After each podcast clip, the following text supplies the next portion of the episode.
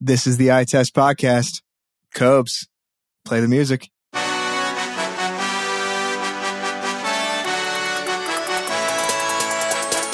This is the eye test. You know we better than the rest.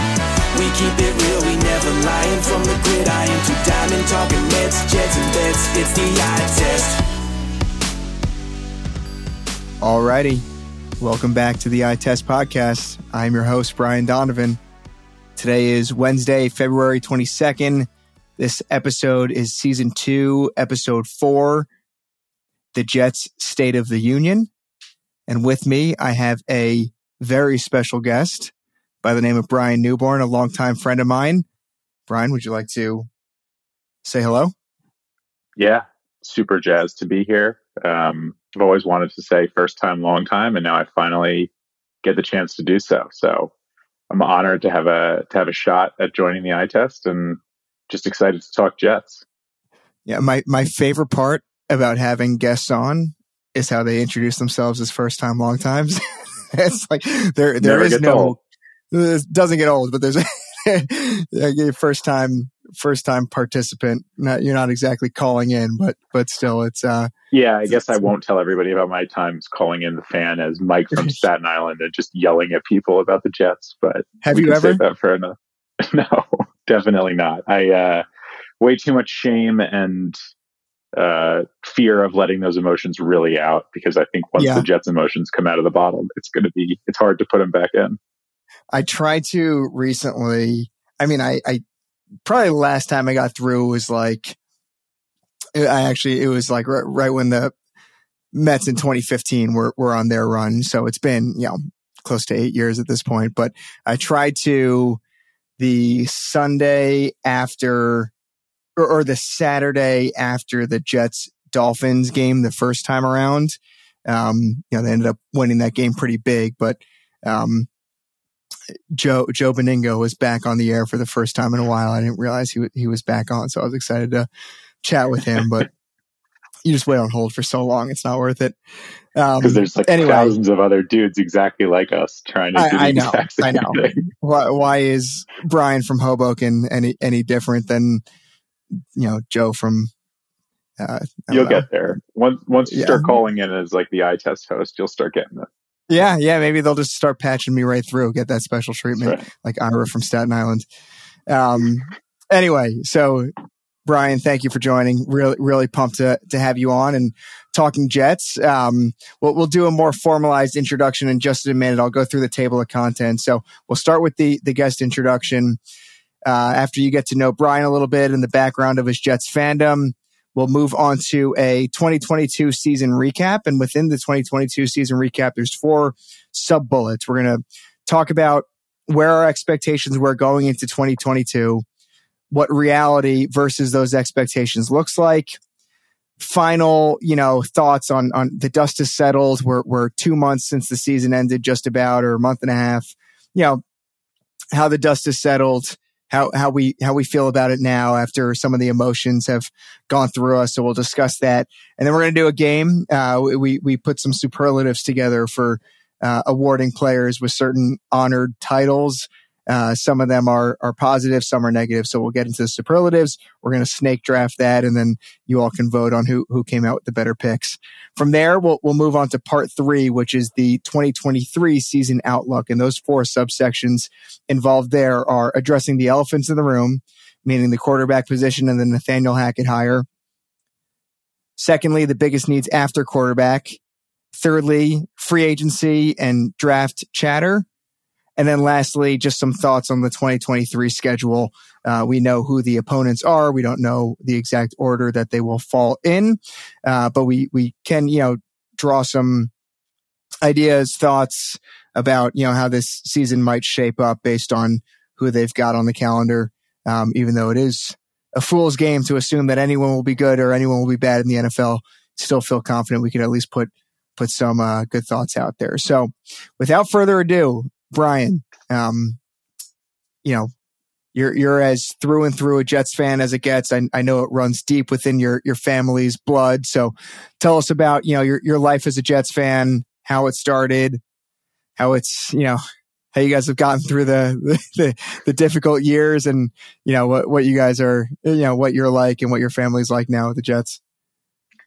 Yeah. So I, um, I never really had a chance. I was born on January 29th, 1993, which was two days before Super Bowl 27. So the story goes, I obviously don't remember it, that uh, my parents and I, as a tiny nugget of a human, watched the Cowboys just like murder the Bills uh, on January 31st. So that was like 52 17. I was just looking it up. But all that to say, like football has been a part of my life literally since day 2 mm-hmm. And uh, both parents were big Jets fans, were taken to games by their fathers, my grandpas, um, capitalized by my dad's father having season tickets at Shea Stadium in the 70s that we still have to this day.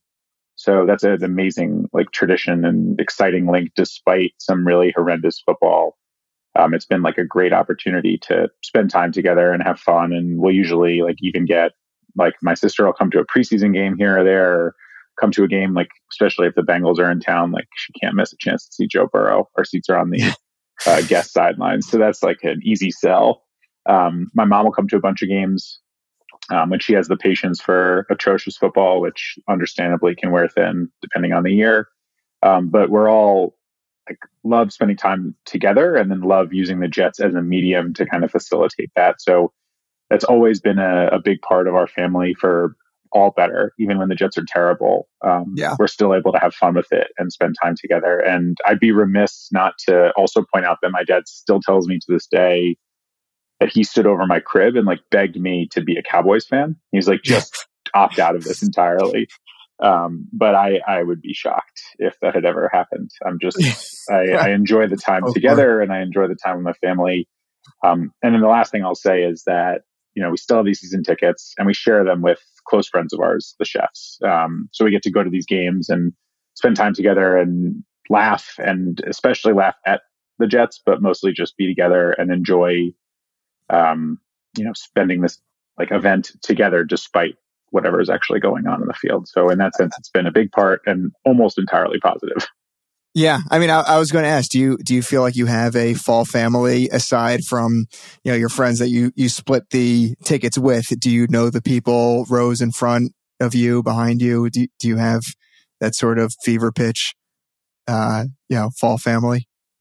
Yeah. So this at the at the old Meadowlands, there was like a clan of people to our left, closer to the aisle, um, who were just absolute characters. Like were all camo, shopped at Cabela's, made the biggest like pre and post game tailgate spreads. Like I, as a child, I remember them talking about eating venison, which like as a seven year old, you're like, this is the most fascinating thing I've ever heard. Um, but they were characters. They are no longer part of the seats, given that with the move to um, MetLife, things have gotten shaken up we definitely know of the people like my dad and uh, Andy Chef.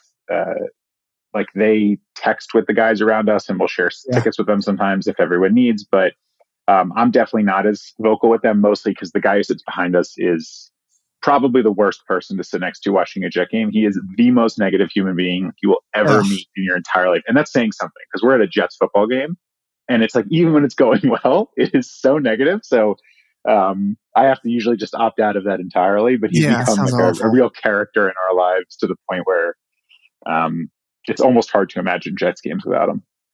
How, how do you go to games and just like your your default is just so negative, like just blows he, my mind. He brings his sons, and it's like they never have a chance. Like they're leaving, they like they leave games at halftime so often because they're so, yeah. so disgusted, and it's like how can you enjoy your Sunday waking up knowing that that's what you're walking into?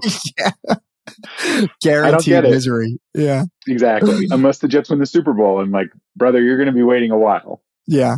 Yeah, exactly. And that might not even satisfy him, you know, just yeah. maybe he's, yeah, that's stubborn about it. But, um, yeah, you, you had mentioned, uh, your, your, uh, the tickets around you, the, the season ticket holders around you um, has has changed up a little bit since the stadium change, and you know that was that was what uh, happened to us. Uh, we we had uh, tickets in section 111 and gave those up. I don't even think my, my dad really thought twice about it. Gave those up with uh, the the move to MetLife Stadium. So you know, I'm jealous of the the tailgates that you guys have. We we used to put together some big tailgates as well. And, you know, those, that's a, you know, now, now a memory, but it's, it's, it's nice that you guys are still living those for, you know, six or seven times a year. It's pretty great.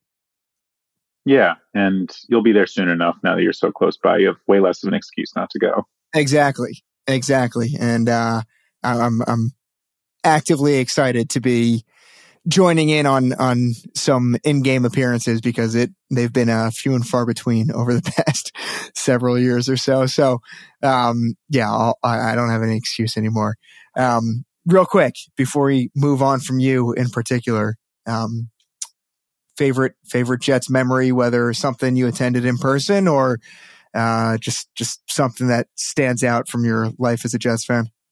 Yeah, a few stood out as I went back through Pro Football uh, Reference last night, which uh-huh. was surprisingly positive. I thought there'd be a lot fewer exciting moments as I looked back, but um, I mean, the Jets of the late '90s were the Jets that I grew up like falling in love with. So I had a Keyshawn Johnson jersey, and we were lucky enough to go on the field one day after the game, and like, he signed mm-hmm. it, and that was, you know, to a I think I was probably five or six. Like it's the most exciting thing a child could ever happen in their entire lives. I think I was also convinced I was going to play middle linebacker for the Jets. So right. I was like, "Hey, Keyshawn, I'll see you soon." Um, probably wasn't the best forecast, but yeah, I mean, I started writing down names last night that the guys that stuck out, and you know, it was Keyshawn, it was Curtis Martin, and like he was Curtis Martin was just so electric that awesome. You kind of got used to thinking that every Jets running back was going to be like that, and that was not the case. Uh, Vinny Testaverde, Chad Pennington, and then I started writing down some randos that started popping into my head, which I had real fun with. And like Chad Morton comes to mind as just like an absolute legend for a year or two.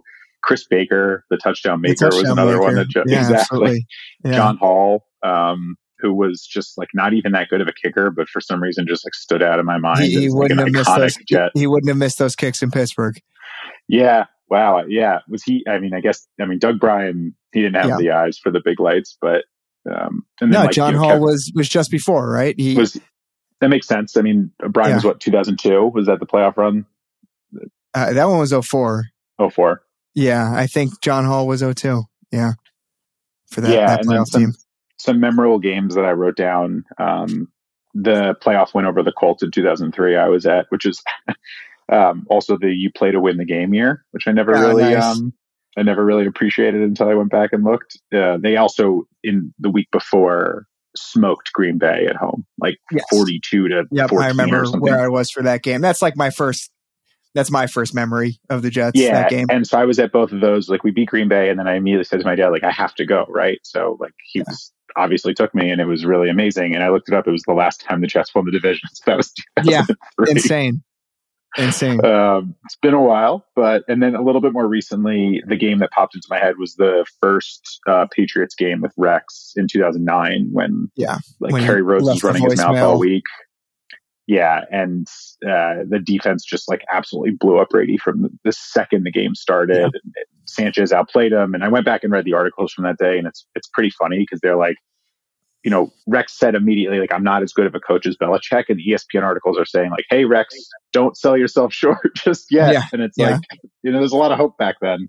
2 and 0 in 2009. So uh, that one sticks out amongst a few others. And then plenty of, of bad games that stick out for bad reasons, but in funny ways. So, yeah, I mean, the last one I can add on to that is just I was at the Butt Fumble game yeah. and I'll never not admit that because it's like almost a badge of honor at this point to have left Thanksgiving dinner early to just go watch like probably the worst game in franchise history. Yeah, on definitely. a holiday, you should be spending the time with family, but um, I think at this point it's it's kind of like something that you just can chuckle at because it's so far back. I think it, it almost I'm I, there's a part of me that's jealous in a way. Yeah, you know, I feel like you you have you know that that badge of honor, that uh, you know advantage as a Jets fan on me because unless you experience that, you, you know, you, you, don't get the full Jets fan experience. Yeah, it's like pledging or something, like something you right, never exactly. want to go through again, but you're glad you did in like yeah. just a dark, twisted way. Yeah. That's awesome. Well, good. Um, awesome. Thank you. Uh, and real, real quick, last question. Don't, don't think no other context. No, no, no explanation. Just a yes or no. Will the Jets ever win a Super Bowl in your lifetime or before the NFL is canceled? um, I'm going to say yes, just because it's the hope that'll keep me going for Gotcha. the next Gotcha. however many years I have on this rock. But That's I the, wouldn't that's bet on the it. difference between you and the guy that sits behind you at uh, you know, right. in your section. Yeah. I'm positive, man. He's negative, man. Yeah. Good. So let's uh let's get into part two here. It's the 2022 season recap, and like I mentioned, we'll start with the first subsection. We'll start getting into this. Of course, the Jets finish actually in last place of the AFC East with a seven and ten record. Um, you know, I think it's important when we analyze the year to to really go back and think about, you know, what what we may have decided would have been a success, what would have been failure, what the expectations were. So talk me through if you can channel yourself into August of 2022. The team's at at training camp. What's your expectation for the season? My expectations were pretty low just because we've had a bad eight years in a row. So it's like kind of easy to keep those expectations low. But I had, had had some pretty clear hopes that I remember identifying back then, almost like kind of as a joke, but still I think believed it, which was I really just wanted the Jets to be like on the graphic in CBS when they show like the division leaders, then the wild card, and then the in the hunt. Like I just wanted to be in the hunt in December. Yep. That was what I said. Um, and that was really it. I wanted them to score a lot of points and to be in the hunt. And everything else I figured was like gravy on top of that. Sure. And kind of got that for chunks of the season. So in that sense, it was a success. What What did you think going into August 22? Yeah. So, um, you know, I, I did one of the, you know, the like NFL preview podcasts Mhm. and I had the Jets at seven and 10, actually in third place of the division. So I was, you know, pretty spot on with that. But by no means did I expect the path as to which they would get to that seven and 10 Mhm. be in line with what happened. The, the way I looked at it was basically I figured this year would be a general year two step forward for the entire team, including Zach Wilson, top to, you know, including the coaching staff, top to bottom. I thought everyone would get noticeably better and improve, but it was still just a stepping stone toward 2023. So I figured they'd be like, you know, two and two, three and three, five and five, six and seven, outside chance of getting in, finish seven and 10. That's basically how I thought it would go about. And then, you know, what, what really happened was that, you know, this team turned out to be really, really good and really, really talented. And many players were exceeding expectations. And this team was ready to have double digit wins on their resume, if not for just completely unacceptable play from the quarterback that just derailed the season and completely held them all back. Um, so that's that's not in line with with how I saw the season going because I thought you know we'd be ready, getting ready for the third season of Zach Wilson, and, and you know obviously that's that's not what we're about to have in 2023. So you know I really can't take too much credit for getting the seven and ten um, because like you know they, they really did outperform in a lot of areas and just way underperform in a critical area. Yeah, the most important position in sports, they underperformed Yeah. it, but the other 21, excellent. So yeah, let's let's let's talk about those other 21. Um, you know, reality versus expectations on a more granular level. Um, you know, I think comes to mind two guys. I, I know you're a huge fan of like DJ Reed and and you know just what he did coming in as a quasi veteran and and how he you know just performed on a on a week in week out basis. Um, so you can you can speak to that a little bit. And is there anyone else that really strayed from where your expectations going into the season may have been? Yeah, um, Brian jumped the gun for me a little bit. DJ Reed Mhm. was one of my favorite Jets this year, just in the sense that he was a consummate professional, and it's not something the Jets have had at the cornerback position in a long time. Of a guy who can just take care of business and do his job really, really well.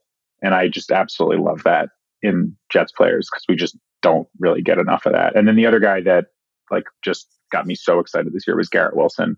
Rookie, Mhm. rookie, rookie wide receivers tend to struggle jumping into the NFL, or they used to historically, just given the massive difference in skill set at the defensive positions that they're going up against. Uh, so like Garrett Wilson was torching guys at Northwestern who are going to be selling insurance.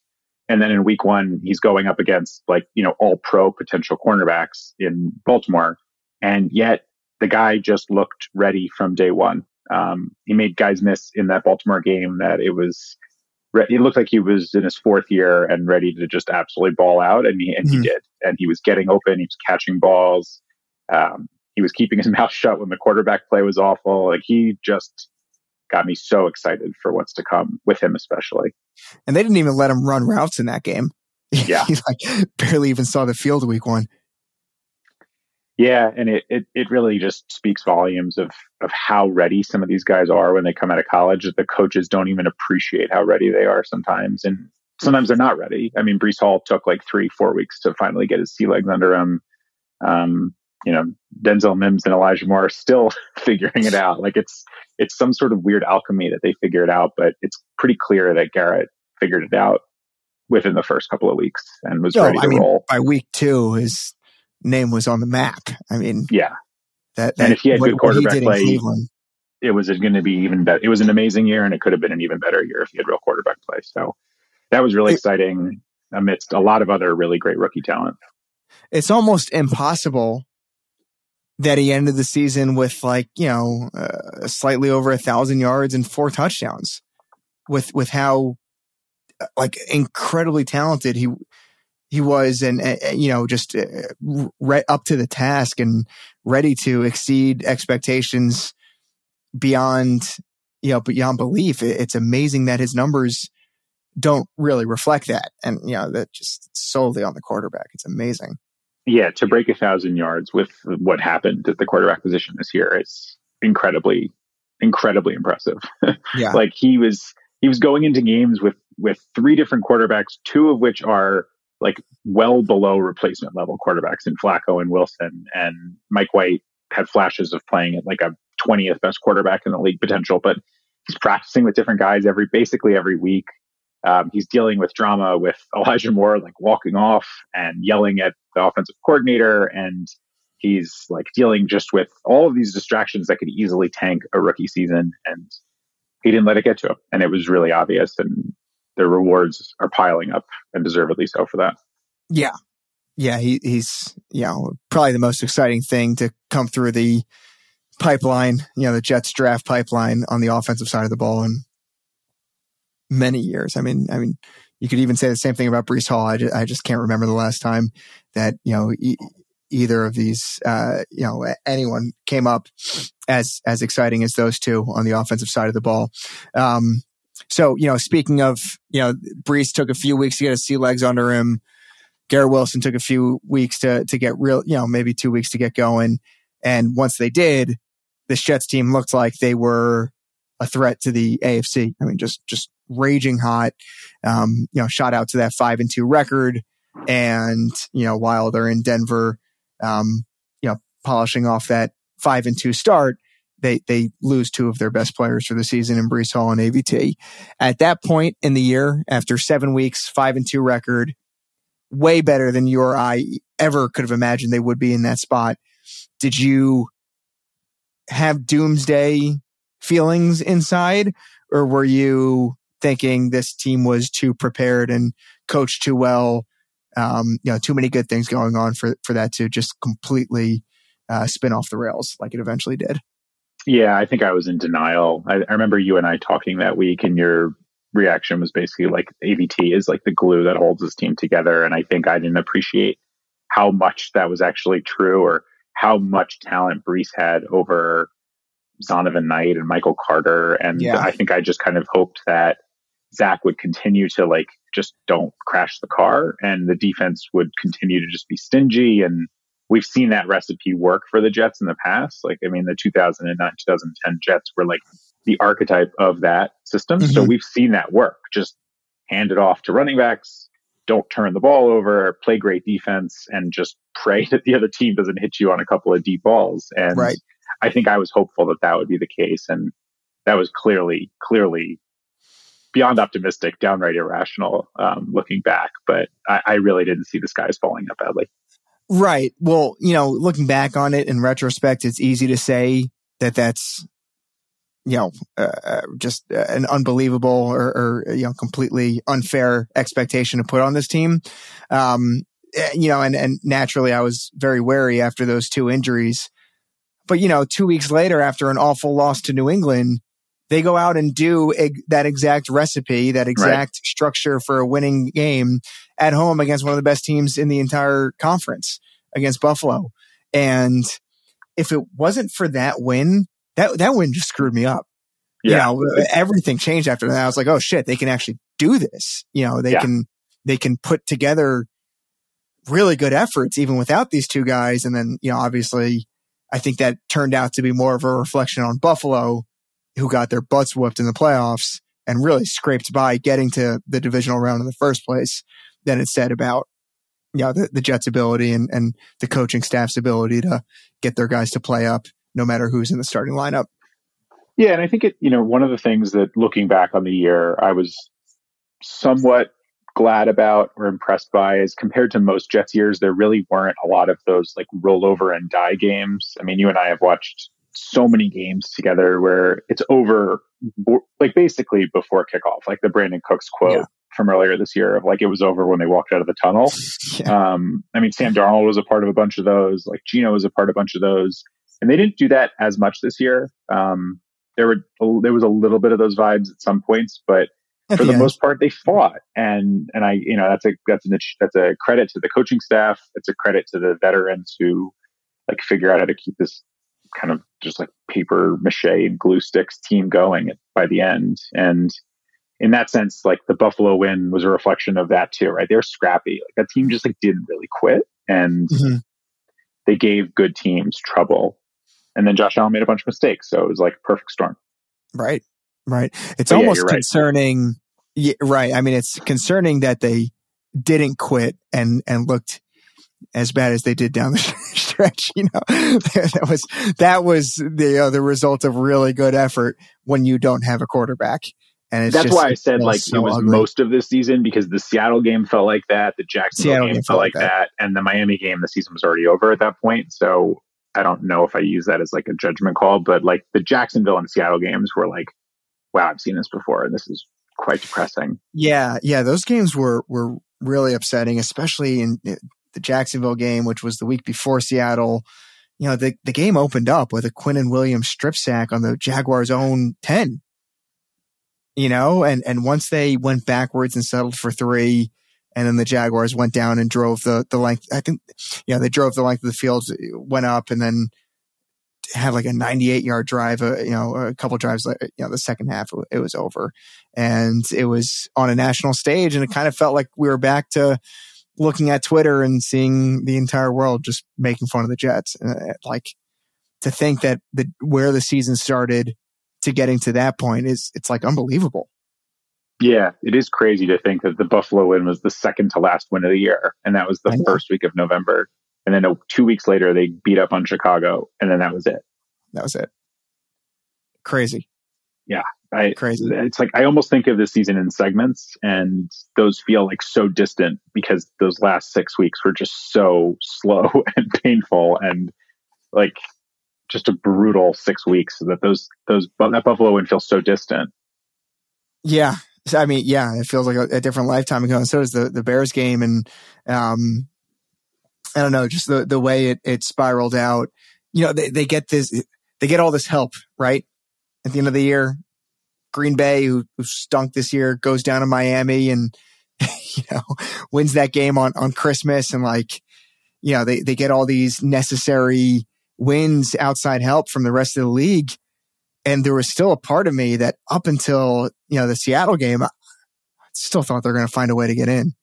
Going in, you know, they get the win on, they get the Dolphins loss, the Packers win, they control their own destiny more or less. Going to Seattle, were you did, did you think like everything was going to be okay and it, it get figured out, or were you were you out at that point?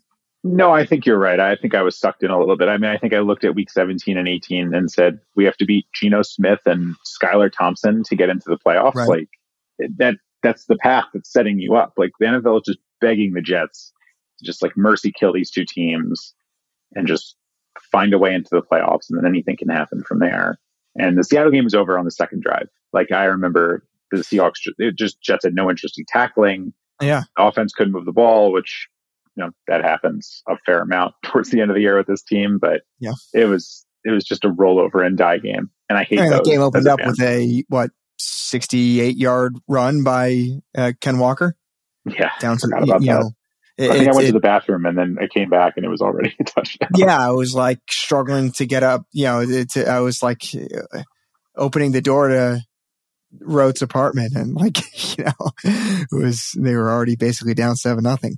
Yeah. Um, You know, it, it it reminded me of week two of the awful 2020 season. You know, they they at home against the Niners, and you know it's the Gase season, so obviously that was horrible. But first play of the game was a, a 75 yard Raheem Mostert touchdown, uh, just like a on a on a pitch play, and you know that's the type of thing you might expect from an Adam Gase team. I, I didn't expect that from Robert Saleh. That was really the only moment this year where I was like, dude, like the hell is going on right now? yeah, the wheels had come off by then, and it's it was it was sad. It was really tragic, just given as you said, said the highs were so high. I mean, that Buffalo win and the Chicago win, it was like this team can figure out a way to do it. And Yeah. looking back at the schedule, I'm like almost in shock at looking at the month of October. They go four and one, capped off by that last loss in New or against New England. But like that was a dominant stretch. Like they were beating up on teams, and yeah, I mean, they beat, you you you were at Green Bay. They beat the crap out of them that game. Um, You know, the, the the game against the Dolphins at at home was close until the fourth quarter, and then they just you know did what good teams do, and and um, you know the better team will do, and that's pull away and and you know put put their you know step on the throat a little bit, so to speak. Um, you know, Pittsburgh, they real gritty win. Uh, Cleveland was kind of a fluke, but you know, just like really character defining types of wins um, that that I, I, was really really pumped about. Um, you know, and and that that you know it should should be exciting for next year. Um, it's just tough to get excited about anything with uh without knowing who the quarterback's going to be. Yeah. The question I'm curious to hear your thoughts on um, is like, what do we make of this offensive line, given that it, if you started the season and put them in on Madden, it's a very good offensive line. But like, why were so many of them getting hurt? And like, why did they some weeks look really good and other weeks just look like they had, didn't know how to block a stunt? Like, just such an odd year for an offensive line. Yeah, I, I think you know if you're, you know, AVT was playing what a tackle by by week four. You know, just uh, the the whole offensive line was a game of musical chairs, and it, it was just a revolving door on the bench. You know, Max Mitchell comes in and he looks like you know they they got some diamond in the rough here, and you know four weeks later he's out you know on on IR. Just, just like Yeah.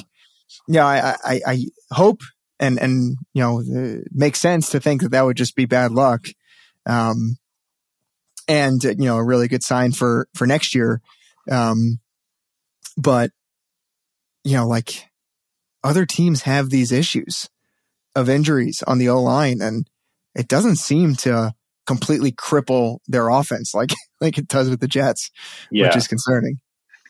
Yeah, and I guess you know my good friend Marcus always says like the team that wins at the end wins the Super Bowl is not necessarily the best team, but also sometimes the healthiest, and there is some luck that goes into that. Yeah, But this year was just so weird in that it felt like guys were constantly going down and or or like coming in and coming out, and Duane Brown and his shoulder of like you know bringing him off the street, like it was just an odd an odd year for an offensive line and really no time to gel. Dude, they brought they brought the doctor back in. Yeah. Have, like, why was that guy back on the Jets roster in a starting capacity? I think that's they were so desperate for bodies that Yeah, they were just like, all right, this guy knows how to wear a jersey. I mean, if I was 300 pounds, I might have gotten a call. right. So you know, it's it's tough to draw too many conclusions out of that. Um, I think you know it's not crazy to chalk it up to bad luck, and things will will come around in their favor next year. Um, but you know, maybe it's maybe it's better quarterback play. Yeah. maybe these guys aren't aren't going to be, you know, they're not going to be running the ball, you know, uh, for forty carries a game, or whatever, you know, they were doing toward the end of the season when they were literally terrified of throwing the ball.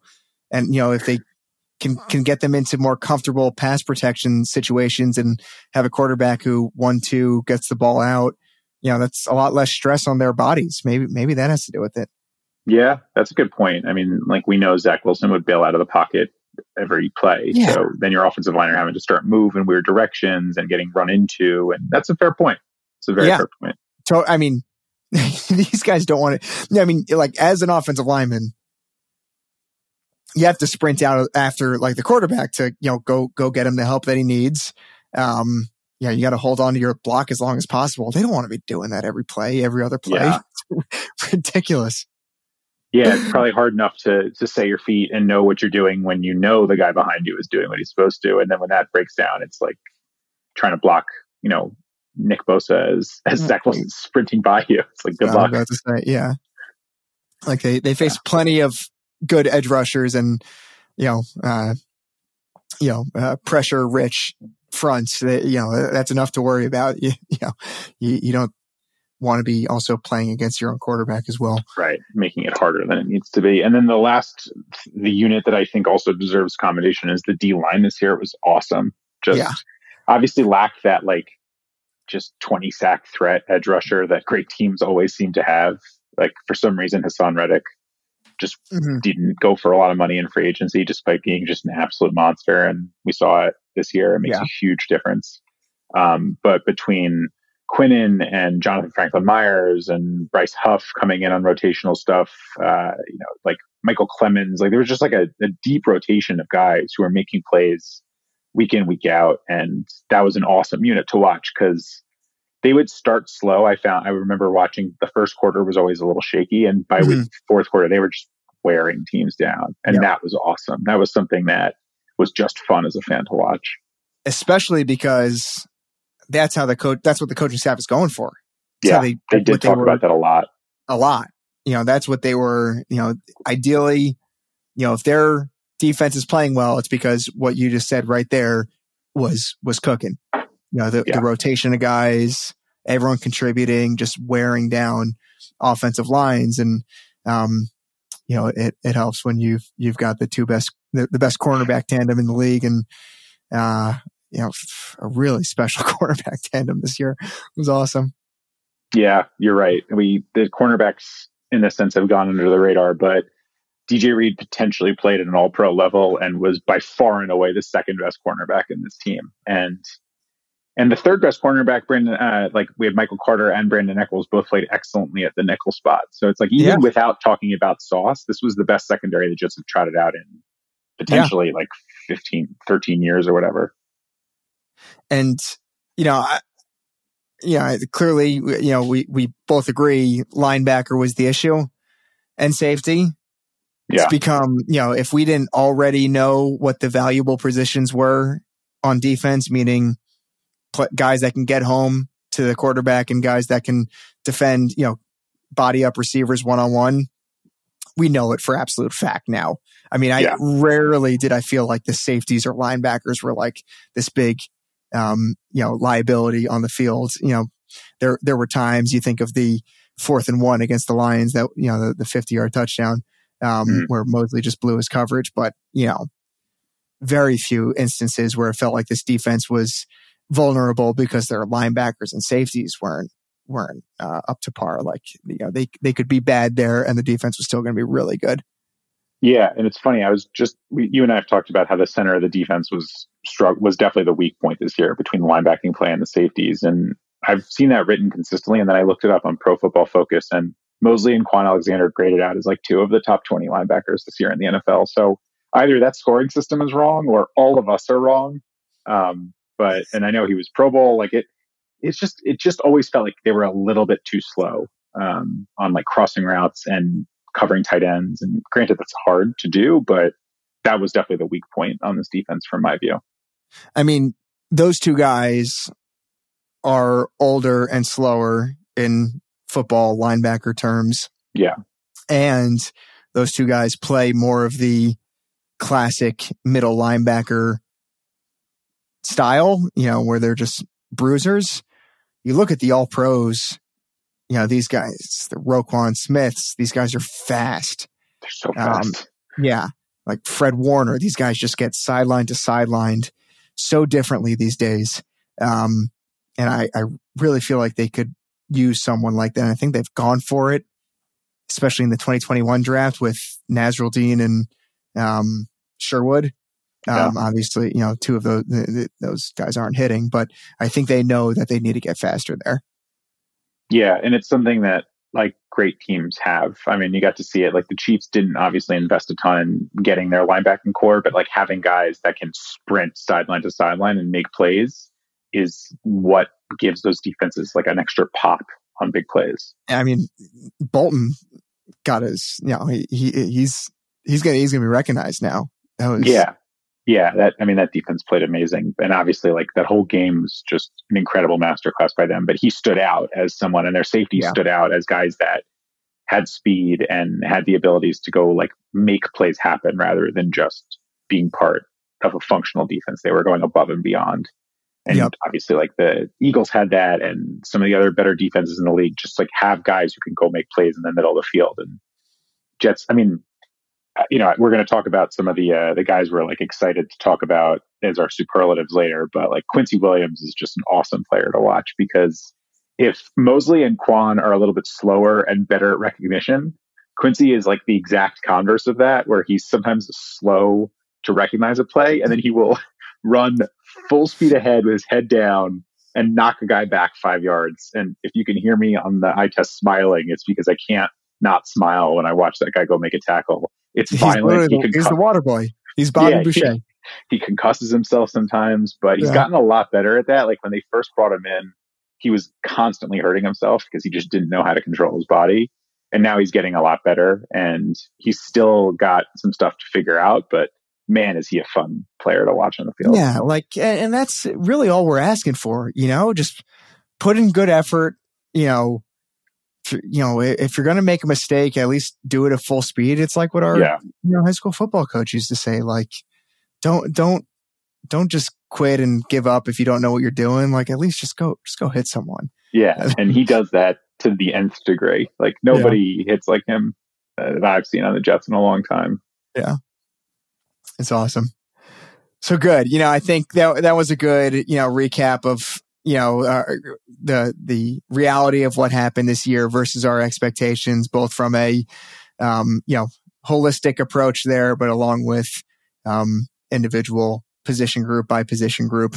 Um, you know, before we get into the superlatives, the dust has settled. You know, give me give me one or two sentences on on how you feel about the year now that uh, you know I'm sure some of the emotions have uh, come and gone now that we're uh, 60 days or so removed from the season.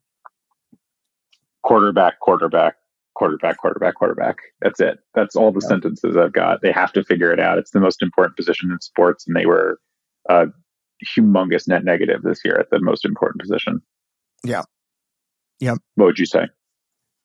I would say um, that this is the best roster since 2010, and that's something to be very excited about. I think you you covered the quarterback position nicely, but I, I can't remember this much talent. And and I do believe in Saleh. I think this is the best coaching and, and roster they've had in over a decade. I agree with that. It's yeah. definitely more exciting now than it's been in a long, long time to be a Jets fan. Yeah. And I definitely did not go into, you know, if I shit, if like February 22nd of 2022, if you told me that a year from then, as in today, I'd be saying this is the best roster they've had since 2010. I would have signed up for that regardless of what happened this season. So, you know, all things considered, the way in which the, the collapse happened and how they missed the playoffs and, you know, it, it really stung, but, um, you know, it was, it was never the plan to win the Super Bowl in 2022 anyway. So, yeah, know, tough, tough to be too upset about what happened this year. Um, so let's let's get into superlatives. The, the last part of 2022, our last subsection here, we have six total superlatives in honor of Mark Sanchez. Three positives, three negatives. We'll start with the negatives, and keep in mind, we tried to get a little creative here. We didn't want every answer to be Sauce Gardner, Garrett Wilson, Quinnen Williams. You know, those guys have won actual awards this year in the forms of All Pro and offense and defensive rookie of the year. So, uh, want, wanted to make this a little bit different. Um, and, and I'll make sure I speak through each one. Brian, I'll let you get the first pick of the first, third, and fifth round. And Okay. I'll take the, you know, we'll, we'll snake it from there. So I'll get the first pick of the second, fourth, and sixth rounds. And then, uh, we'll say you can't repeat the other person's pick for that round, but you can use them later on in the game. Sure. And you can't use a player more than once. Sure. Okay, good. So with that being said, we have our first superlative. We're doing the three negatives first. Number one, the Muhammad Wilkerson Don't Let the Door Hit You on the Way Out Award. Specifically, what that means is who can you just absolutely not wait to see in any other uniform or not in a Jets uniform at all come come training camp. So this one was definitely harder than most years because, as we've said a bunch this year, the Jets didn't really quit like they Mhm. have in years past. And usually when the Jets quit, I single out like a few guys in my mind who I just can tell have given up. And I really hate that as a fan. And those are usually the guys I want to send packing. This year it was a little bit more performance based. I have two, so I'm just going to pick the one that I wrote down first, which is Corey Davis. Um, Mhm. Bunch of brutal drops. He was like a pretty good pro, but just for what he's getting paid and the role he's supposed to be playing, it was just frustrating seeing him drop balls and get hurt. But um, that's definitely coming from a lot less despise than this would have been answered in a few, few years ago. It's funny you say that because I was fully ready to use Corey Davis as my pick here. I didn't think you would take him with the first pick here. Um, because I, I, I feel a little guilty saying that about Corey Davis. You know, I, I don't hate him. You know, Yeah. he, he's not, he's not my least favorite guy in the world. Um, but like you said, I mean, the, the value just isn't there and he drops too many passes and, you know, you, you can't pay a guy that much just to block on the outside. Um, Yeah. so I, I was, I was ready to, to take Corey. I'm sure we have the same top two. I was ready to take Corey Davis there because I thought, um, you, you would take this guy and that's Braden Mann. Just absolutely. I actually didn't go with him, but yeah, Uh, okay. Uh, so you know, Braden Mann, it's I just he was horrible. Like he was, Yeah. he was unacceptably bad, and I'm still mad at him for costing the Jets Trevor Lawrence. So, um, yeah, that that's I, I I'm surprised. Who who was your who's your honorable mention? Lamarcus Joyner. Okay, he He he, like wasn't good. obviously wasn't good, but like Yeah, what were he just wasn't good. Right, but what were your expectations for him? It's not like you know he. Like yeah, complete- it's just not it's like just more of like I don't want him on the Jets. I don't right. mean like him poorly, but like go play in Oakland and just like Right. never see you again. Like Right. I think but he at least it's came not from like Oakland, a but like Trumaine. Johnson, right? At least it's not a Trumaine Johnson situation where like you know we paid him all this money and he just totally Yeah, flopped. or I mean Wilkerson's like the I forgot about Yeah. Trumaine Johnson. Wilkerson's like the archetype of this. Late stage Revis was like this. Like just guys who I just absolutely could tell did not want to be there. The worst. My my least favorite type of player to convince myself to root for. Um, all right, so you're you're up there with Corey Davis. I've got Braden Mann. I'll take the the first pick of the second award here, and that'll be the Quinton Coples Guaranteed Flop Award. Who did you know was a terrible pick from the moment it happened, and now you know it's just clear the writings on the wall that it's not going to to happen for him. This does not have to be a first pick, even though Quinton Coples was. I, like, did you feel the same about Quinton Coples, by the way, in 2012? No, because Rex was like a defensive whisperer, and he picked a freak defensive end that they were going to play at cornerback. Like you know, he was so freakishly athletic they Yeah. could stick him all over the field. Like, why would that whiff? so I was I was in North Carolina at the time. That was when I went to Elon, and you know I was hanging out with guys who were like North Carolina football fans, and they were like, "This guy sucks." like he, he's like not he, you know he, he doesn't have the right attitude. He's gotten into trouble in North Carolina. Like just a, a terrible you know pick. So that, that I think I was a little closer to the situation. Um, you know, just being that uh, I was I was in the area of where he's from. But anyway, um, my pick here can really go two ways. I think I know who you're going to go with. I'm going to let you have him. Um, but believe it or not, I'm actually going to go with Mekhi Becton. And, you know, I, I think it might sound unbelievable because Jets fans in general, um, were, were, you know, happy with the pick. We knew we were going offensive lineman in 2020. Um, but I, I wanted Wirfs and I, I, I was very outspoken about that. and I had concerns over the size of Becton. And then, you know, the irony of it all is that I was incredibly impressed with him in the 2020 season. I thought he was the yeah. lone bright spot on that team. And now it's kind of come full circle where, you know, this, this guy can't get out of his own way and he hasn't played a snap in you know, it's going to be three years by the time 2023 comes around. And I, I think it's over for him. I, I just, I, I, really do. So I had bad feelings about when it happened. And then, you know, those feelings changed. I thought I was wrong, but I, I do ultimately I'm back to where I was. I, th- I think I'm right about it. I think he's, I think he's a flop. Yeah, that was definitely my first choice too. I'm oh, really curious okay. to hear who you would have picked and you who would you thought I was going to pick instead. But um, my runner up for this was Ashtyn Davis, which kind of feels like an easy one because he's definitely going to get cut. But the guy was like a track runner in college, played like one year at Cal. And I think as we've seen, guys who are freakishly athletic can do really well in college football because they're again playing against non pros. But Ashtyn Davis has just never been able to do anything on the field. And is a, what is he, a fourth round pick or yeah. third round pick? Terribly um, undersized fourth round pick. Yeah. Yeah, I think he was 60. I'm looking at 68. So he was a third round pick, but okay. just yeah. like, you know, I bet if we look at picks around there, there's plenty of guys who are at least contributing to their team, and he's just not. Yeah, he's not at all. He, he, he played, did get the pick against Cleveland. He did have pick. Yeah. yeah. That, did you know that was his first snap of the game? That play? I did not. I just went yeah. back to watch the highlights this week and was like, "Wow, Ashtyn Davis, look at you!" Yeah, isn't that great? That was his his one play of that game, and he, he picked off Brissett. Um, my my honorable mention was Mims, by the way. Yeah, that's fair. Um, just when he when he was falling and falling and falling on draft night, you know, the Jets just kept trading back, and he was on the board every time. They, you know, uh, clearly something was wrong with him. Yeah. yeah. Um. Okay. Good. So I've got so far Braden Mann and Becton. You've got Corey Davis and Ashtyn Davis. I'm just going with all the Davises. Here.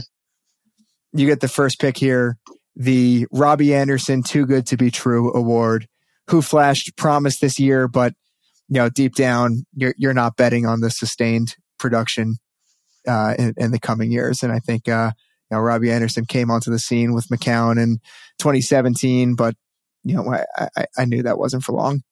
You mean Chosen Anderson? Chosen, yeah, Chosen Anderson. Did you know he, he changed the spelling of Robbie first? Yeah, he's now done three. This is his third name. Yeah, it's insane. Um, I mean, I only yes, know that because I specifically read about it this week when he changed right. chosen. But yeah. he also is making so much money this year, so good, good for him for turning like one pretty good, not amazing year into just an incredible career of being awful. Yeah. Awful. he yeah. can't. No one wants to play him. No one wants to coach him, and yet he's still making like ten million. Yeah, terrible attitude too. Yeah. Uh, um, all right. So here you got this one this was one. tough for me tough for me too because I think between the injuries and then like some of these superstars flashing promise, there wasn't as much of like this middle ground. So I I'm gonna go with the guy who had one great game and everyone was like, "Oh my god, he's a real deal," and then it was pretty obvious he wasn't, which is Zonovan Knight. Um, yeah. He had that hundred yard game. Everyone was like, "Holy crap, this guy is the real deal!" And then it was like painfully obvious in the last few weeks of the year that he's just not an NFL caliber running back. And guy clearly tries hard, which we've talked about ad nauseum that we really do value, but he does not have a career as an NFL running back. Um, or maybe he does, but not immediately. Yeah. Yeah. That's, that's a really good answer. Um, you know, I, I he looked awesome in Chicago and yeah. then again in Minnesota, you know, th- those two weeks, um, he, he looked like, you know, we, we found our, our Breece Hall, but uh, it, he he was pretty brutal to watch by by yeah. the end of the year. Yeah, that's a good one. Um, I so I I kind of tapped into the 2021 season for this one. Um, George Fant. Mm. I just you know they signed him to be a swing tackle in 2021, and then all of a sudden he's you know going to uh, what's the word um like usurped Becton. Yeah, I think, yeah, he took yeah. over Becton's job. Is that the word usurped? Usurped, yeah. Okay, cool. Um, he usurped Becton for, you know, the left tackle position. He was just going to be the left tackle and we like figured out left tackle is going to be Fant. Becton would just move to right tackle. And, you know, uh, he didn't have a terrible season when he was on the field. He wasn't a complete nightmare. But um, I by no means have any interest in rolling out George Fant week one as our starting left tackle next year. That that absolutely yeah, can't. Happen. That's happen. a great point. Yeah, I think people were were really excited about the prospect of that, and uh, that that to me always sounded a little suspicious.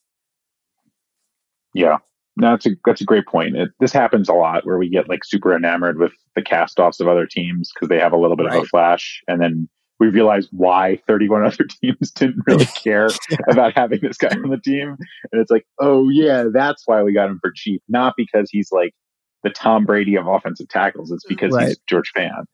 But, yeah, yeah, we'll always it's amazing that how that works. Yeah.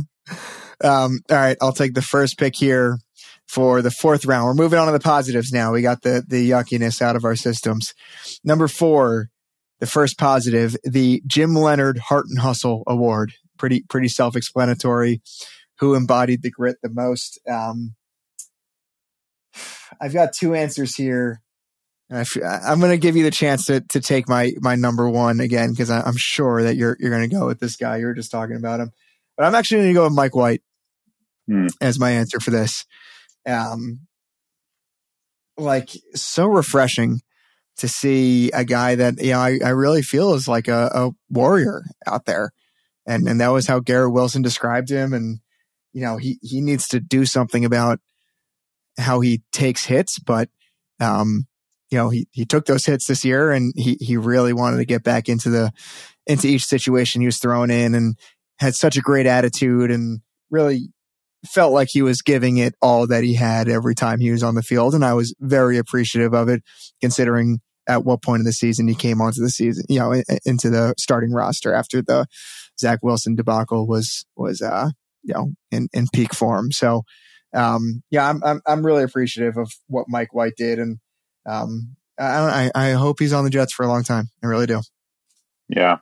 If he could only learn how to take a tackle, he would have potentially put together like an all time second half of the year, but it's clearly an issue. And I agree. Like the fact that he even tried to come back with like a life threatening broken ribs injury and yeah. couldn't even throw and came back um, is impressive and something that we don't see from a lot of Jets over the years who could easily just mail it in. Yeah. Yeah.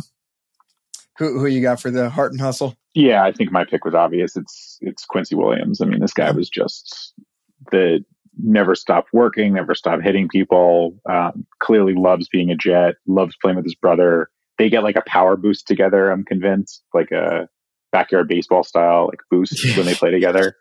Um, and I think that he's just everything I want in an NFL player to root for.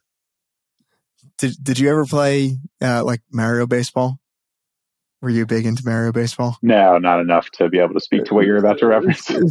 so there's like when you are playing like Mario at shortstop and Luigi at first base, and there's a ground ball to shortstop, he'll like throw the ball better to first mm. base because there's like chemistry between Mario and Luigi. That's that's what I feel like the the Williams yeah, think that's, going on. That's exactly then. right. Just yeah. gigantic versions of Mario and Luigi. Yes. Yeah, he, he was awesome. Um, yeah, we talked about him being like Bobby Boucher. Um, just played with his hair on fire and hits guys in the most like clean and legal way that you just don't see in, in the yeah. NFL anymore. It's insane. Um, He's able to generate like never, so much force. It it's never like, sense. oh, he like, he really went head to head there. And, you know, that never happens with him. Like every, it's just like most clean, good football you, you could possibly draw up. It's like a drill and then you can hear it from the telecast, yeah. which is always awesome too. Yeah. Yeah. And the team loves it and he gets the, everyone rallied behind him. So he's awesome to watch. Um, so those are our Jim Leonhard Heart and Hustle Awards. We'll move on to the fifth superlative here. You're up first here. The D'Brickashaw Ferguson Set It and Forget It Award. Who do you feel best about just slotting him in there week in, week out without any stress over it? Who'd you feel best about that this year? I kind of played my hand earlier, but it's DJ Reed. Guy was yeah. just absolutely lights out at the cornerback position this year. And even some weeks had to go up against the number one and played it incredibly well. Even in that Bills game when they won, Diggs was like kind of beating him up for a few plays, but he just kept coming back. And that happens to cornerbacks. You get beat, even the best ones, but it's the guys who can come back and not let that blow up a game that are really impressive. And he was just a really solid, excellent cornerback year, week in, week out. Yeah. Yeah. Extremely reliable. Um, you know, un- undrafted, right? Um, just an incredible story. He, he played with a, a, chip on his shoulder the, the entire. Yeah, can you fact check that undrafted? I'm, yeah, let's see. And he also like I think he lost a family member this year, and he was a fifth round pick, but definitely maybe, overlooked. Yeah, he may, or maybe he like didn't get a, a bunch of uh like uh offers. Where did he? Where, where did he? What college did he go to? Played Kansas State. I test listeners, yeah. we'll put together a DJ Reed bio and drop it in the uh, in yeah. The I, I, uh, Connor Rogers did a great great breakdown on like you know all the adversity that he overcame. I, I, I guess I haven't really tapped back into it since earlier this year when he went over it, but it, it's it's an incredible story. I mean, just not you know he he wasn't a, a top ten pick. He he wasn't um you know five star recruit out of high school. He didn't get offers from, you know, SEC schools. It's, um, it really an incredible journey that he, he went through to get where he is and deserves every piece of recognition. And in my opinion, a lot more recognition than he's currently getting. Um, so an absolutely great response to, to that award. Um, you know, if, you know, you kind of have to go with the stud here. Um, and I know I said I, I, would try not to use him, but if I can't use DJ Reed here, I, I could just got to use Quinnen.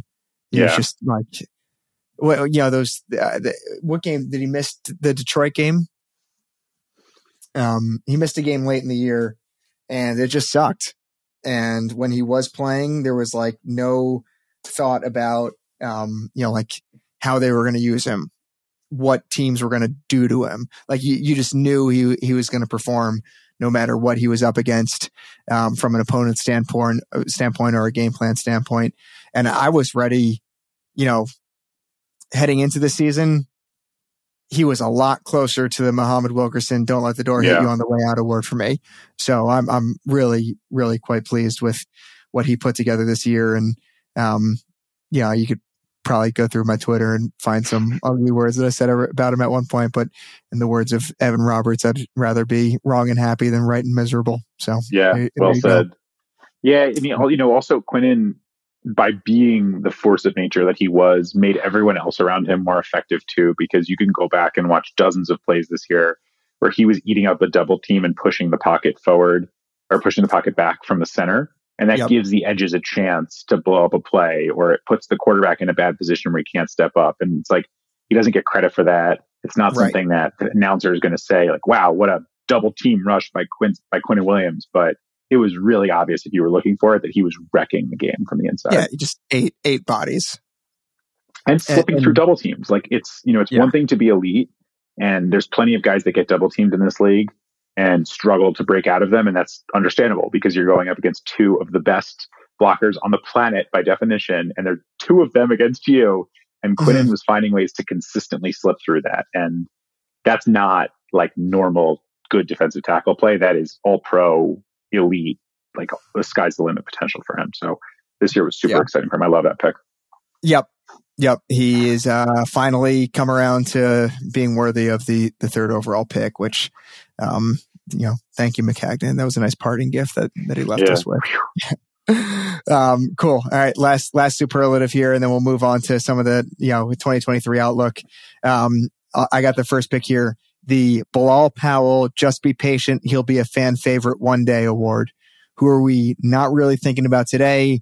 But when we look back at this team in 2025, he, this guy's just the, the darling of, of the franchise. And, um, I'm, I'm excited about this pick. I've got Michael Carter the second in here, mm. the, the, the, the slot corner. Um, quietly, you know, Bryce Hall got, got phased out. You really didn't hear much from Echols, you know, this year.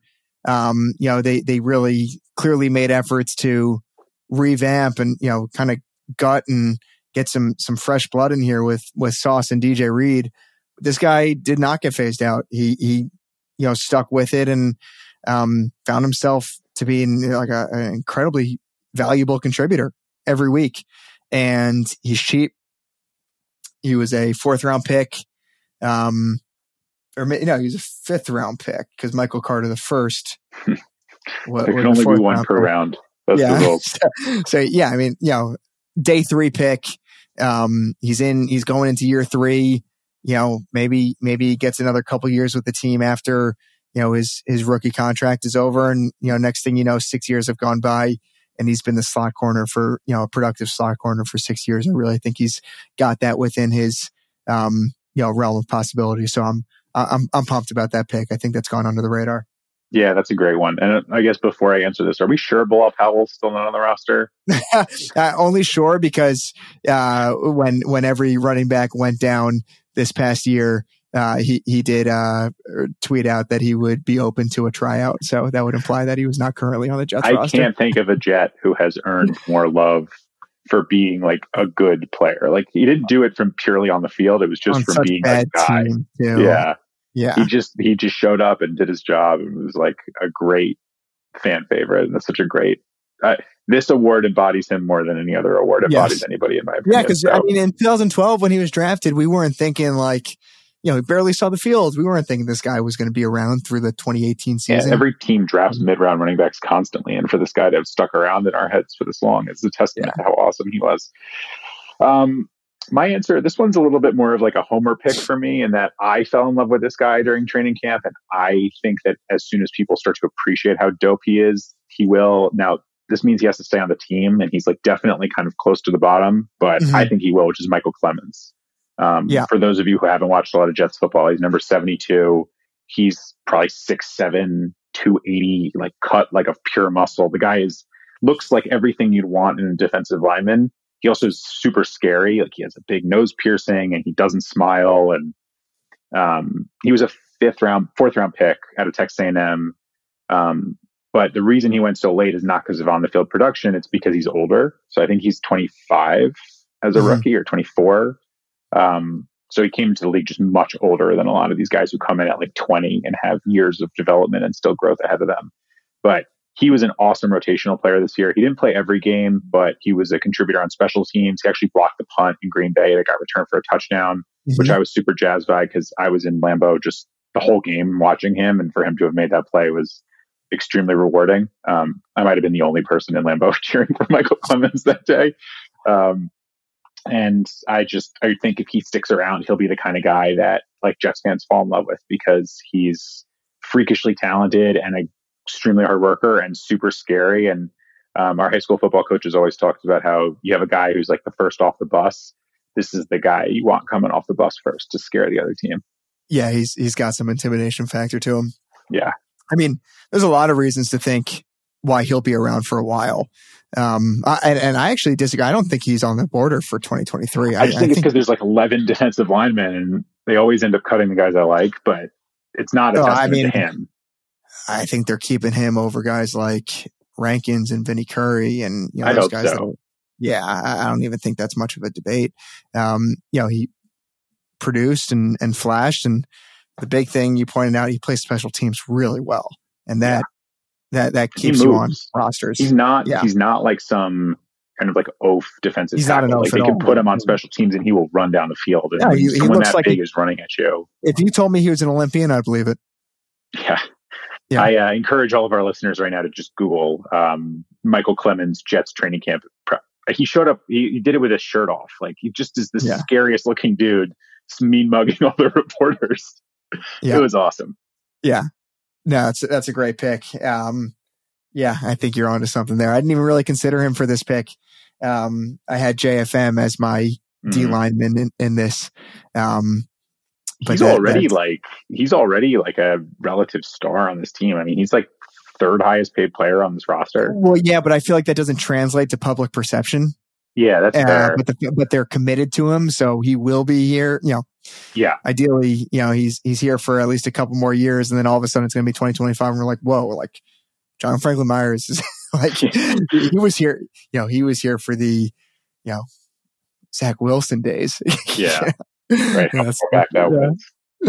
um awesome okay cool that that was fun uh i think that that puts a bow on 2022 pretty nicely um yeah this isn't to say that we are not appreciative of sauce and garrett wilson and you know all the the the big stars of this team who didn't get a shout out in this superlative section but um you know it's it's february 22nd you you've had two months for for other Jets con, you know, content producers to talk about how, how special those two are. So we'll, we'll get into the 2023 season outlook now.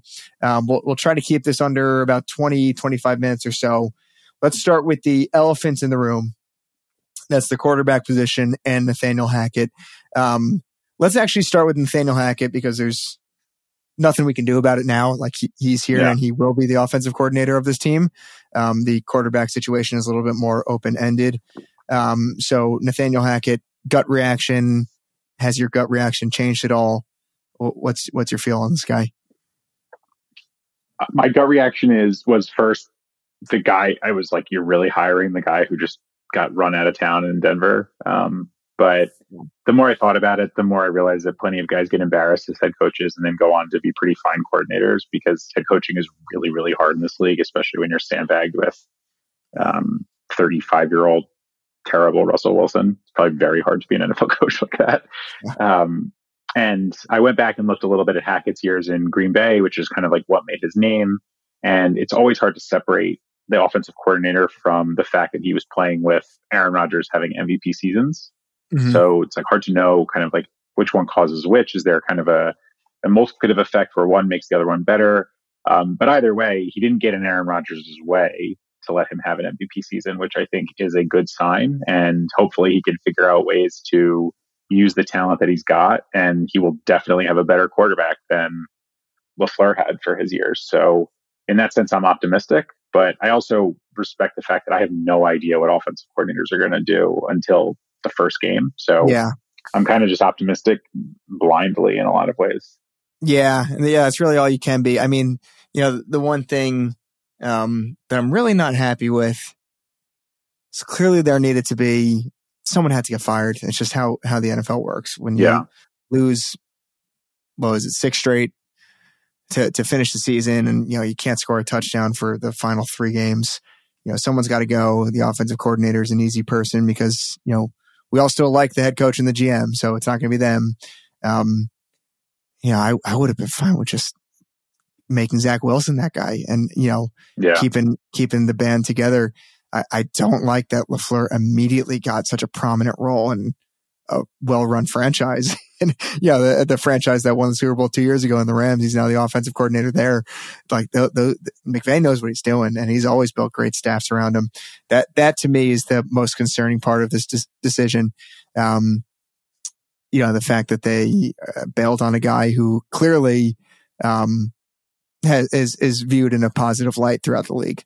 Yeah, that one doesn't bother me as much because I think back to like Brian Schottenheimer getting a bunch of jobs after the Jets canned him, and he wasn't very good offensive coordinator. yeah. He wasn't a good offensive coordinator. So I think that's also like he's young and his name's LaFleur and he's a Shanahan like, acolyte, and those guys basically get hired just by like getting a cup of coffee for you know for yeah. Kyle Shanahan at some point. So I, I don't I wouldn't worry about that too much, especially for a head coach who famously like doesn't relinquish control and will be calling the plays. So right, LaFleur right. is like basically like going to be like a an overtitled like film and quality assurance coach. Right, exactly. The issue was that LaFleur never should have got this job with the Jets in the first place. Yeah, because it always should it always should have been a Nathaniel Hackett type. Yeah, Saleh should have brought in like I think DeMeco Ryans is doing this. Like a lot of these young guys are bringing in basically like yeah. Guys they can just like co-opt the entire, or they can just hand off the entire offense to, or the defense if they're an offensive coach, and just say like, I don't know how to do this yet. So like you do it, and then just tell me how you're doing it. And I agree. He brought in a guy who was too young and a quarterback that was too risky to have such a young coordinator. And in that sense, it was it was just never going to be a good match. Yeah. So you know, I'm like you. Like, can't you know? I'm not going to jump to a conclusion about him. Um, I, I really don't know you know, much about what he brings to the table. And for the most part, I do trust Joe Douglas and Saleh to make the right decision on who they bring in as their offensive coordinator. So I'm not going to trash the guy, Nathaniel Hackett, that is immediately, like many Jets fans have, did not love that he was wearing a hat at the table with, you know, when they were out to, out to dinner with Derek Carr on the scout, a recruiting trip, uh, recruiting dinner that this past week. I thought that looked pretty, pretty juvenile, but, um, you know, other than that, I, I think he's, uh, you know, th- the book is very open on him. Um, yeah, I wish it was Kellen Moore. Yeah, though I wonder if that would have also been getting too cute. Uh, I like the idea of having a guy who knows how to be a head coach in the NFL, or not necessarily knows how to be a head coach, knows what it's like to be a head coach in the NFL, and can just appreciate the perspective that like failing gives you. Um, I think there's something to be said from that professionally. Like he went through just probably what will be the worst few months of his professional career. Yeah, and now he has a fresh start, and like I think people are better for that. So I, I, in that sense, I'm maybe a little bit more forgiving than most. And he must have, you know, the way I, I think, uh, maybe I'm being optimistic, but I like to think he has some inclination as to who the Jets are going to be able to get at quarterback, whether yeah. it's Rodgers or not, because he, like, he's got to get this right. You know, yeah. he, he this, this, he's not going to get a third chance uh, after what went down in Denver this past year. So, yeah, you know, he, he had to pick and choose his spot very, um, you know, uh, intentionally. And I'm hoping he, he did that because he, he knows who the Jets can get at quarterback. So that's a good segue into, um, you know, the other elephant in the room, the quarterback position. You know, we could, we could have our own podcast on, on this topic alone, but, you know, maybe, maybe rank the possibilities, including Lamar. We'll say Lamar, Rodgers, Carr, Garoppolo, Tannehill, Mike White, those six. Um, considering how you would get them, trade, free agency, you know, all, all of that considered, who who's the the best, you know, uh, ideally what what what happens for this team in in order. Yeah, and and, and contract value matters too. Yeah, I think Lamar is clear number one. I mean, the guy's like a 26 year old MVP winner who, yeah, when healthy, is the most electric playmaker in the league. Um, the Ravens will want like eight first round picks for him, and that's probably not realistic for a team that could always use more young talent. Even when we're saying it's good, you need more. Um, so I don't think that's super realistic, but that's number one. I'd put Carr at two. I think that's the most realistic. It's also great to be able to sign somebody in free agency and not have to give up any capital whatsoever. Yeah. And cap barely exists in the NFL. Like these guys can spread out bonuses and they can make the contracts work. And I just think he's a consummate professional and he would step in and immediately make this team a threat to throw for 300 yards every week, which we have not seen in so long. Um, and then I think there's a pretty big drop off after that. And the reason I think there's a drop off is that trading for Aaron Rodgers would require at least a first round pick. And I don't think you can get him to commit that he's going to play for another more than one more year. I mean, mm-hmm. like, are you going to trade a first or maybe even two first round picks for a guy that might just say like I'm done playing football this year and I'm going to go take a bunch of ayahuasca and sit in a room, a dark room by myself. Like I don't think you can rely on that. And trading a bunch of first round picks and like potentially destroying your team from the inside if mm-hmm. it goes wrong scares me to death. Um, ton of risk. Yeah, and then I guess to round that out, Tannehill, I don't think he's that much of a better option than uh, Mike White. Only in that I think Tannehill is facing probably what similar to what Matt Ryan faced this year, which is like the bottom's going to fall out at some point and it's going to yeah. fall out really, really hard. And the Jets are a great team for that to happen on. This has happened a lot yeah. where guys come yeah. to the Jets and like it just falls apart. So um, I guess I'd rather bring back Mike White, but I think that's like a bad, bad worst case scenario. What about Jimmy G? Uh, yeah, I guess I would rank Jimmy G above Tannehill. I think he could at least be a competent starter and not like destroy things if the defense can give him leads and he can they can get a good running game and an offensive line going. Mike White on presumably a very cheap team friendly contract or Jimmy G at a relatively expensive contract? I think it's Jimmy G. I don't think I think you you pointed this out to me last year, which is Mike White just can't stay on the field. And yeah. you can't rely on him to be a starter if he's going to get hurt. Even if he's yeah. going to play potentially at that ceiling that he's shown. He, he like the best ability for quarterbacks is availability, right? Like you got to be on the field. I, I, do have some breaking news for you in that Jimmy Garoppolo does not stay healthy either. yeah. yeah, that's fair. But I that's that's probably why he's fourth on my list. Um, right. And Jimmy G with Mike White behind him is a lot better than Mike White with no one behind him. Yeah. The, that's a great yeah. great way of putting it. Because you know who's behind Mike White? Zach Wilson. Right. Zach Wilson or Streveler. Yeah. yeah that's how we don't want to go down that road again. Yeah. Um, do, you, do, you, have yeah, any disagreements I mean, with that list? No, no, I'm, I'm, for the most part very much in line. Um, Lamar, of course, you know, like we don't even really need to talk about it much. It's it's so obvious why he would be the far and away best choice for this team. Um, did you real quick? Did you know the rule on first round picks you're allowed to trade? You, you mentioned you would trade eight first round picks for him, or you know the Ravens would ask for eight round, first round picks. I don't know the rules. So you can trade eight first round picks. You can trade infinite amounts of first round picks. If well, I guess the max you could trade would be 32 times three. So basically you can trade first round picks up to three years out.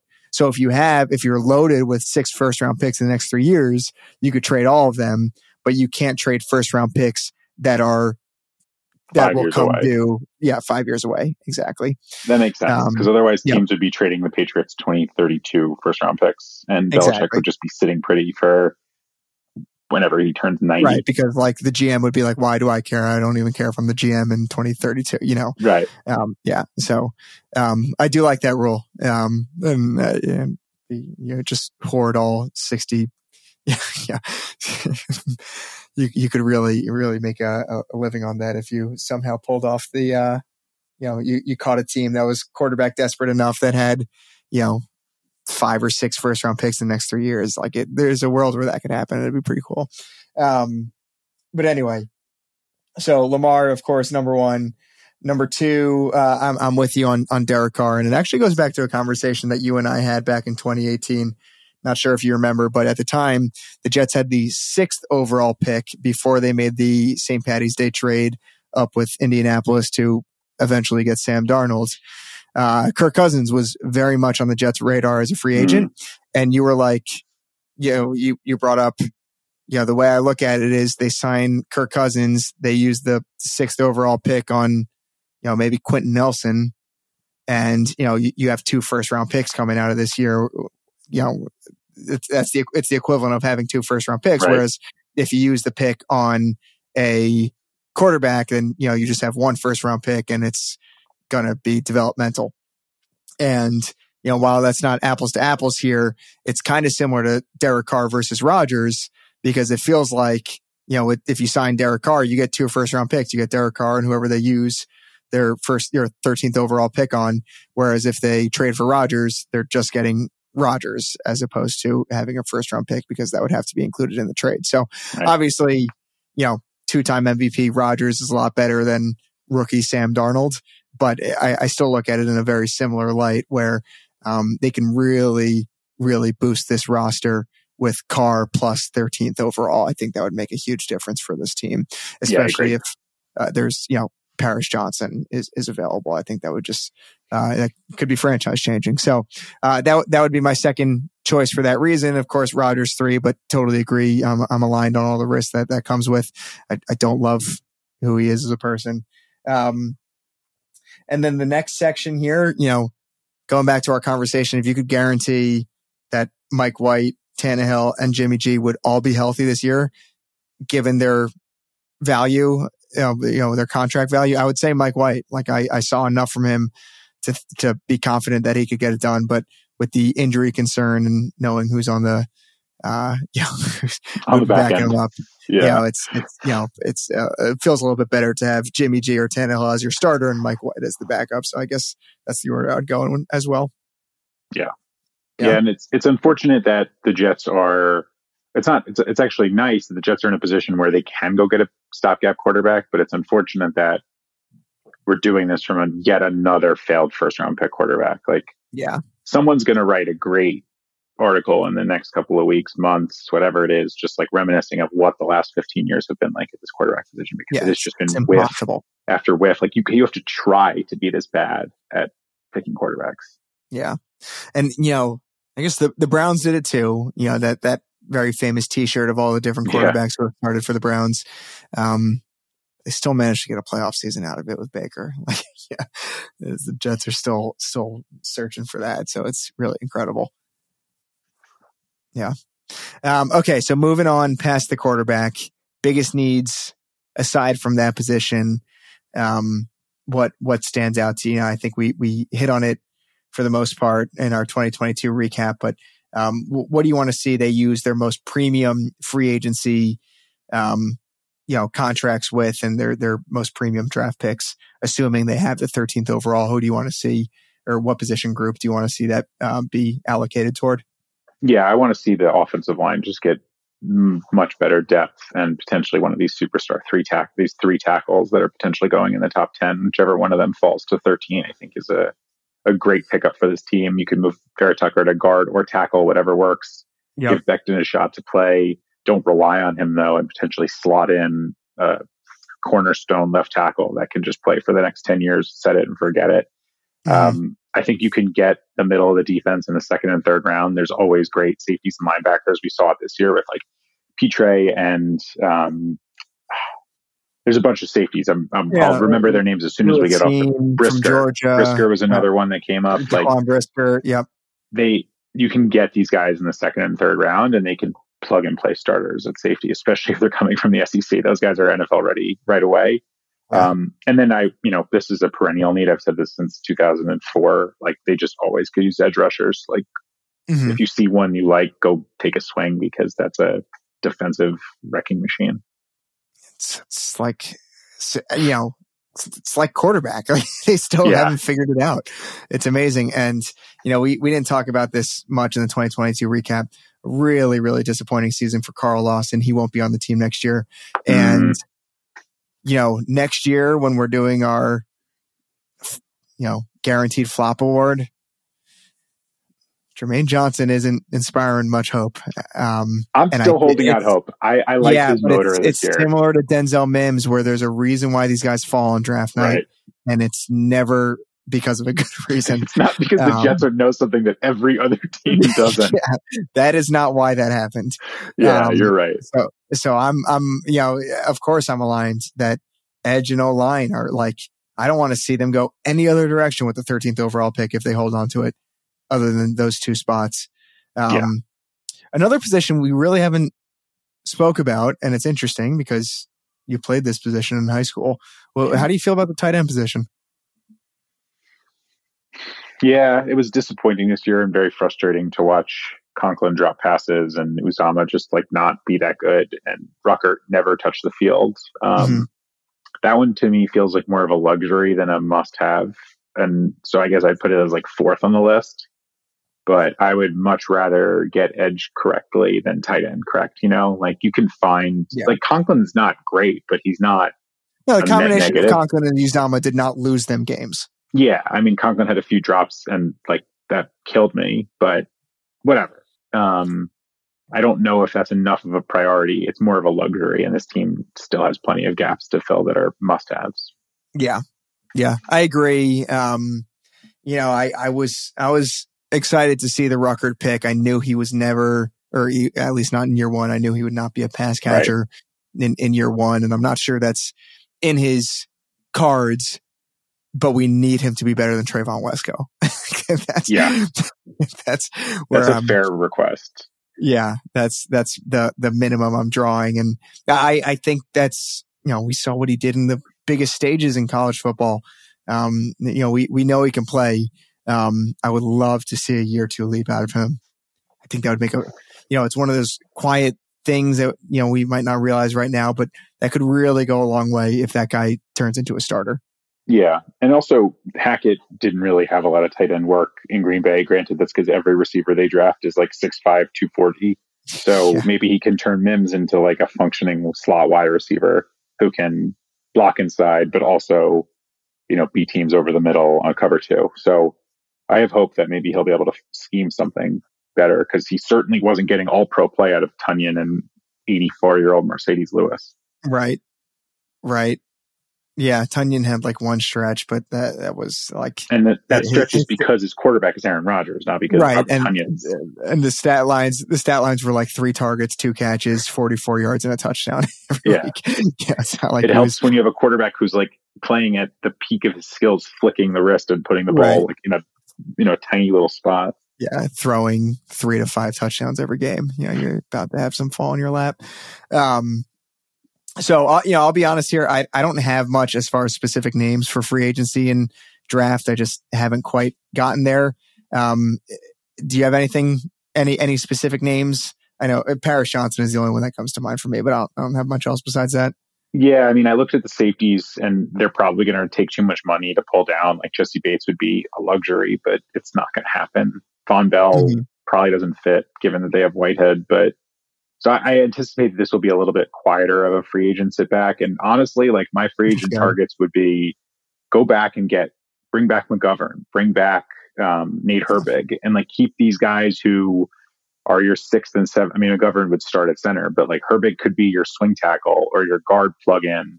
And as we said, like guys get hurt on the O line, and it's who steps in that makes a big difference. Make sure that you have like NFL caliber depth at those positions, so you don't get yeah. crushed when the inevitable injuries happen. And two two things that come to mind here. Uh, yeah, I mean, I totally agree. When you're relying on um, external free agents, you know, through the free agency period to come in and you know flip your roster, you're not in a good spot. You, you right. just that's not how the NFL works. You don't want to be relying. well, we that. did that, and it didn't work. So right, and and they've done it for years.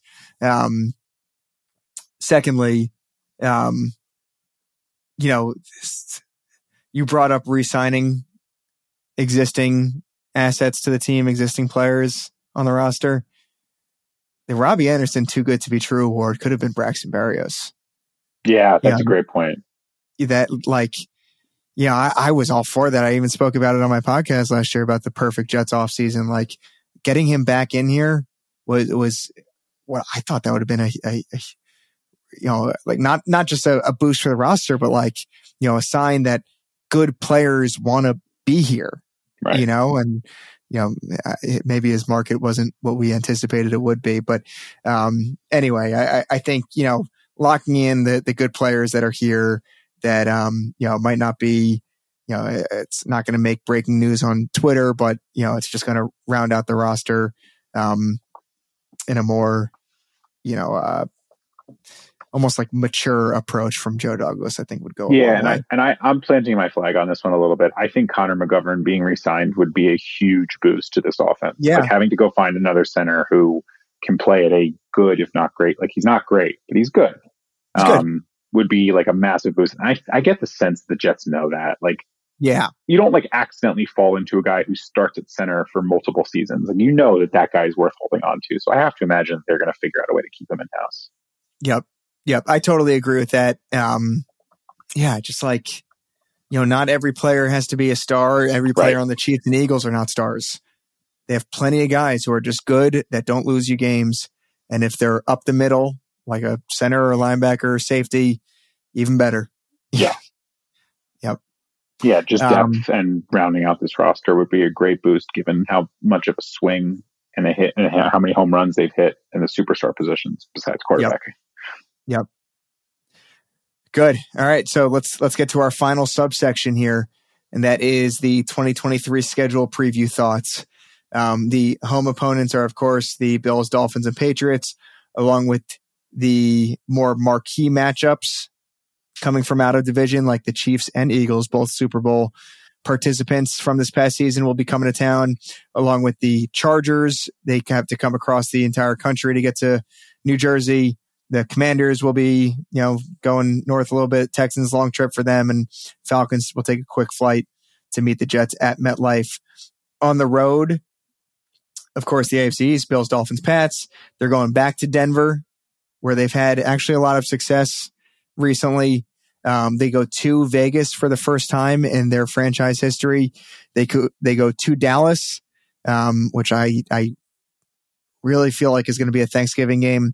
Um, they go to to the Giants, which is great. They don't have to travel for that one, and they go to Cleveland, uh, where where they won this past season as well. So, um, you know, I, have got some some thoughts. I'll defer to your thoughts on this, but um, you know, take it any direction, games that stick out, general vibe you get from from these opponents. You know, what, what do you what do you think and what kind of implication does it have on this 2023 season, knowing who they'll be lining up against?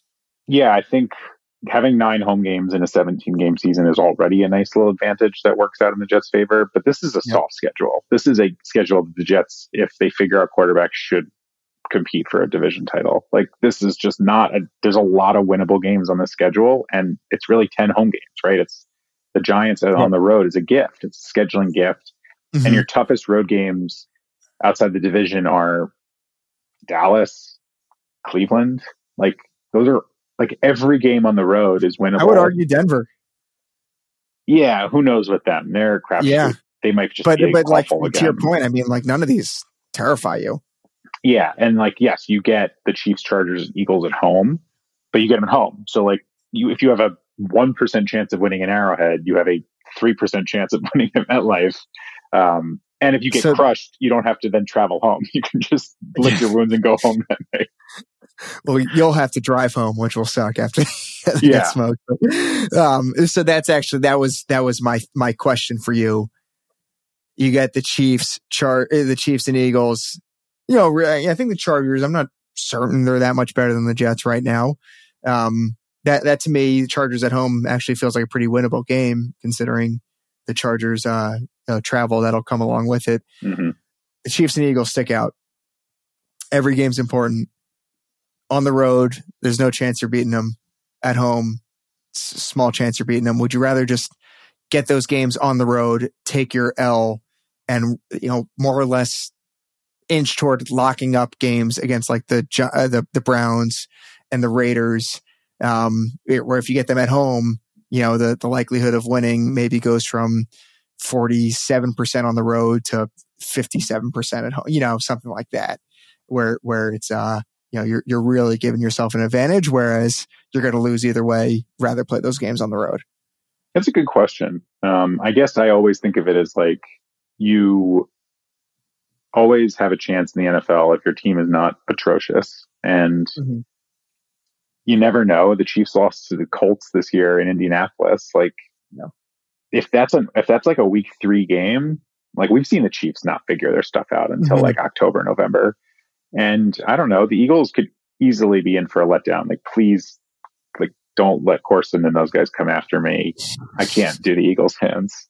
Um, I also won't be going to that Jets Eagles game. Like, I just I can't I can't deal with their fans in person. They're so brutal, and they're going to probably beat the Jets. So I I don't need to deal with that. But all that to say, you never know, and I would rather have good teams at MetLife than have to go to them. And because, like we were saying earlier, if the Jets go to Arrowhead, that's a rollover and die game. If Yeah. the Jets bring them, the the Chiefs come to MetLife, Could be competitive for three quarters. and that's honestly would be a win. Like Yeah. as sad as that is to say, like moral victories against the greatest quarterback, physically gifted quarterback we'll ever see. It's pretty good. Yep. And that's a great point about getting the Chiefs early. I think that would be, um, crucial to the season. Yeah. If we want- catch them in December and like amidst of an inevitable 11 game win streak, Yeah. like it ain't happening. Yeah.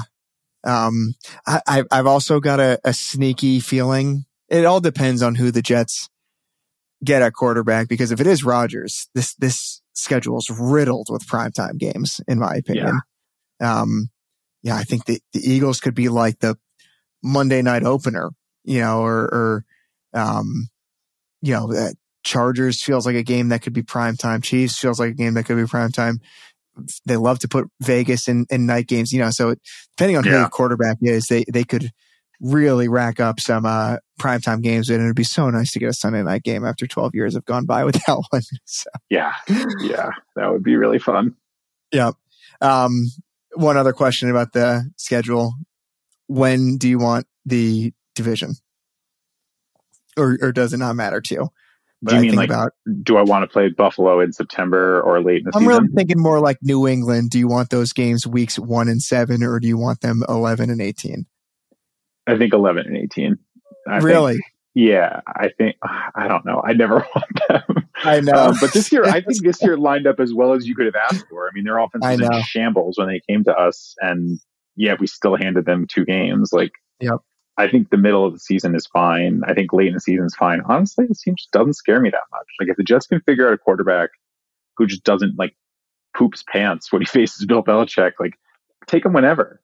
Th- that's what scares me so much is that the fact that, you know, they, they aren't superior in basically any roster position outside of quarterback. And that's even marginal. Yeah, um, you know, that, and they, they just, they can't figure them out. It's, it's so brutal to watch.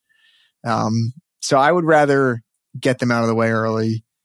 I mean, you can, I feel like you just, you get over losses early in the season quicker. Um, you know, you have knowing that you have more time to make up for it um, w- would be nice. I, I uh, Yeah. I would. Hate there is something to be said 18. about how banged up New England was by the end of the year this year. Like they were terrible at the end. They had Rhamondre Stevenson was playing on like one leg. D- Damien Harris Right. never came back.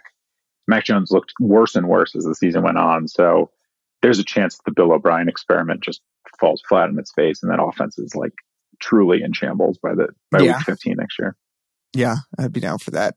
If if it comes out and uh, you know they're at New England week eighteen, I'm, I'm not going to be happy. yeah. Um. Awesome. Alrighty. Any any closing thoughts? We did well. We're at we're at uh just about hundred minutes. Yeah, this is great. I have two closing thoughts. Um, I guess three. First, thanks for having me. This is an honor. Eye Test Absolutely. is uh, top of my list on listen, so I would be remiss not Love to it. say how honored I am to be here. Um, second, the question I have for you is: Do we finally get a jet in the Sunday Night Football intro? Does Sauce show up in like the Carrie Underwood montage Yes. that we've just Mhm. never we've Yeah, never yeah. had a jet in that before? I, I, I it's guaranteed. He's so the camera loves him. ESPN Yeah. loves him. You know, big media loves him. It's it's guaranteed. It's it's happening. Yeah, and then the last thing I'll say is this year, let's get a little bit more than in the hunt, and let's compete for a division. That's, Yeah. that's what I'm asking for. Yeah, you know, if if Carr is the quarterback, that's my expectation for sure. Yeah. Carr and up. You know, So let's let's go out there and give the AFC East a threat to win our second division in 20 years. that'd be fun. It'd be yeah, 20 year gap. We're due. Yeah, that it, well, it, has it been? It was 02, so it's now been 20 years. All right, Yeah. 20 21. Yeah, well, uh, man, hosting a playoff game would be so awesome. Yeah. We're due. Yeah. Awesome. Well, thank you so much for joining. That was a ton of fun. We had been talking about doing this for a while. I'm, I'm glad we finally got it on the books. Um, I, I, knew we would have a lot to get into, so I'm excited uh, about how we we kept the script generally pretty light, and we just, you know, had a lot of had a lot of thoughts about this topic to get off our chest. So it was great, great going through it with you. Thank you all for listening. Um, subscribe, rate, and review this podcast. It would be sincerely appreciated and I will talk to you soon. Take care. This is the